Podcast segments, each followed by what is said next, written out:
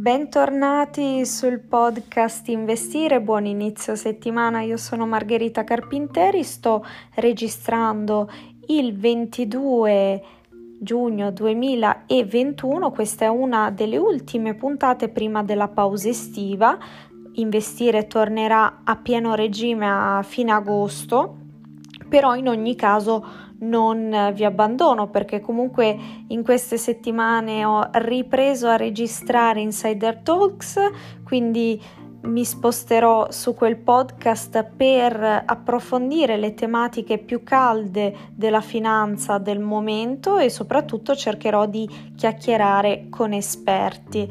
Inoltre farò parallelamente un podcast di educazione finanziaria, quindi uno di quei podcast che rimane lì e che si può sempre ascoltare, che rimane diciamo attuale, cercherò di renderlo attuale e invece adesso farò questa pausa perché il mercato durante l'estate è davvero smorto, magari qualche titolo si sveglia, però comunque il mercato d'estate è solitamente molto molto morto, quindi non è facile trovare notizie veramente interessanti durante la pausa estiva.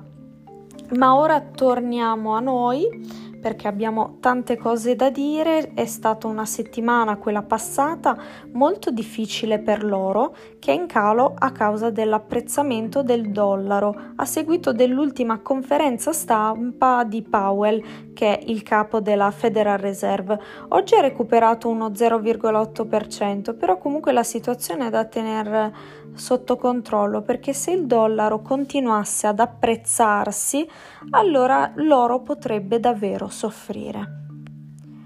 Un'altra materia prima che abbiamo trattato spesso qui su investire e che sta soffrendo abbastanza, anzi direi un bel po', è il legname che è a meno 40% dai massimi di maggio. Secondo l'indicatore di forza relativa RSI, che è un indicatore tecnico molto utilizzato dagli analisti e dai trader, il legname si trova in condizioni di ipervenduto. Torniamo a parlare di criptovalute, ci sono nuovi ribassi anche per Bitcoin che prosegue il suo movimento laterale. Nella fascia 30.000 dollari 42.000 dollari. Un simile movimento laterale si era visto a gennaio 2021, anche se devo dire era durato molto meno come tempo, come arco temporale questo movimento laterale. Adesso, mentre sto parlando, Bitcoin ha avuto un bel crollo, una bella candela rossa, come dicono i trader, semplicemente attorno ai 30.000 dollari e finché si trova in questa fascia di prezzo è molto difficile che faccia uno spike verso l'alto quindi bisogna, bisogna vedere cosa farà nelle prossime settimane. Se prosegue la sua discesa verso il basso e quindi sprofonda in un crypto winter come chiamano i, i trader di cripto oppure se invece si riprende e torna ai massimi e magari supera i massimi. Sicuramente lo lo guarderemo, continueremo a monitorarlo e magari torneremo a parlare di Bitcoin con degli esperti su Insider Talks.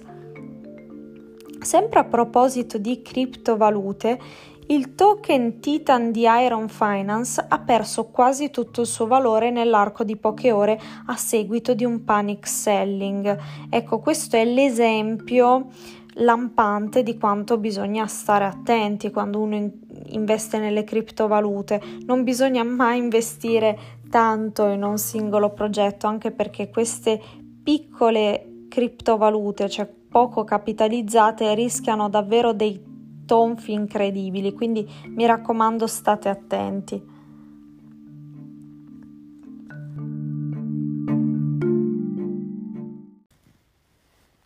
Torniamo a parlare del Covid, questo virus che purtroppo ci accompagna da più di un anno. La variante Delta sta dando forti preoccupazioni. In Regno Unito, Portogallo, Russia ha superato di misura l'incidenza delle altre varianti. Fauci ha annunciato 3 miliardi di dollari di investimenti pubblici per lo sviluppo di antivirali contro il Covid. Torniamo ora a parlare di IPO perché ci sono due IPO imminenti piuttosto interessanti. Questa interesserà molto vari maschietti perché mh, mm, vedo che va molto di moda quest'app che si chiama OnlyFans. OnlyFans potrebbe essere valutata attorno al miliardo di dollari a seguito del prossimo round di investimento. Inoltre la startup ormai ex startup ha annunciato comunque di volersi quotare in borsa, quindi l'obiettivo di OnlyFans è quotarsi in borsa. Per chi non lo sapesse, OnlyFans è una piattaforma dove i creator eh, fanno pagare un abbonamento ai loro fan. È diventata oggetto di scontro perché ci sono tantissime ragazze che vendono foto magari di nudo o comunque in atteggiamenti piuttosto compromettenti, ecco, quindi eh, a livello etico ci sono stati vari dibattiti. Un'altra IPO che dovrebbe essere lanciata a breve è la fintech Wise, già Transfer Wise, che si occupa di invio di denaro tramite piattaforma online. Si quoterà a Londra, come anche OnlyFans. Anche OnlyFans in inglese dovrebbe proprio quotarsi a Londra, a meno che non cambi idea e decida di approdare sul Nasdaq. IPO anche per Krafton, sviluppatore di videogiochi sudcoreano già finanziato da Tencent, il colosso cinese. Si quoterà il 9 luglio, si tratterebbe della IPO più grande di sempre per la Corea del Sud, visto che si parla di 5 miliardi di dollari. Nuovo investimento da 2,5 miliardi di dollari per Waymo, la startup Google che si occupa di guida autonoma. E a proposito di guida, rimaniamo in ambito macchine automotive. Entro il 2026 Audi ha dichiarato che produrrà esclusivamente auto elettriche.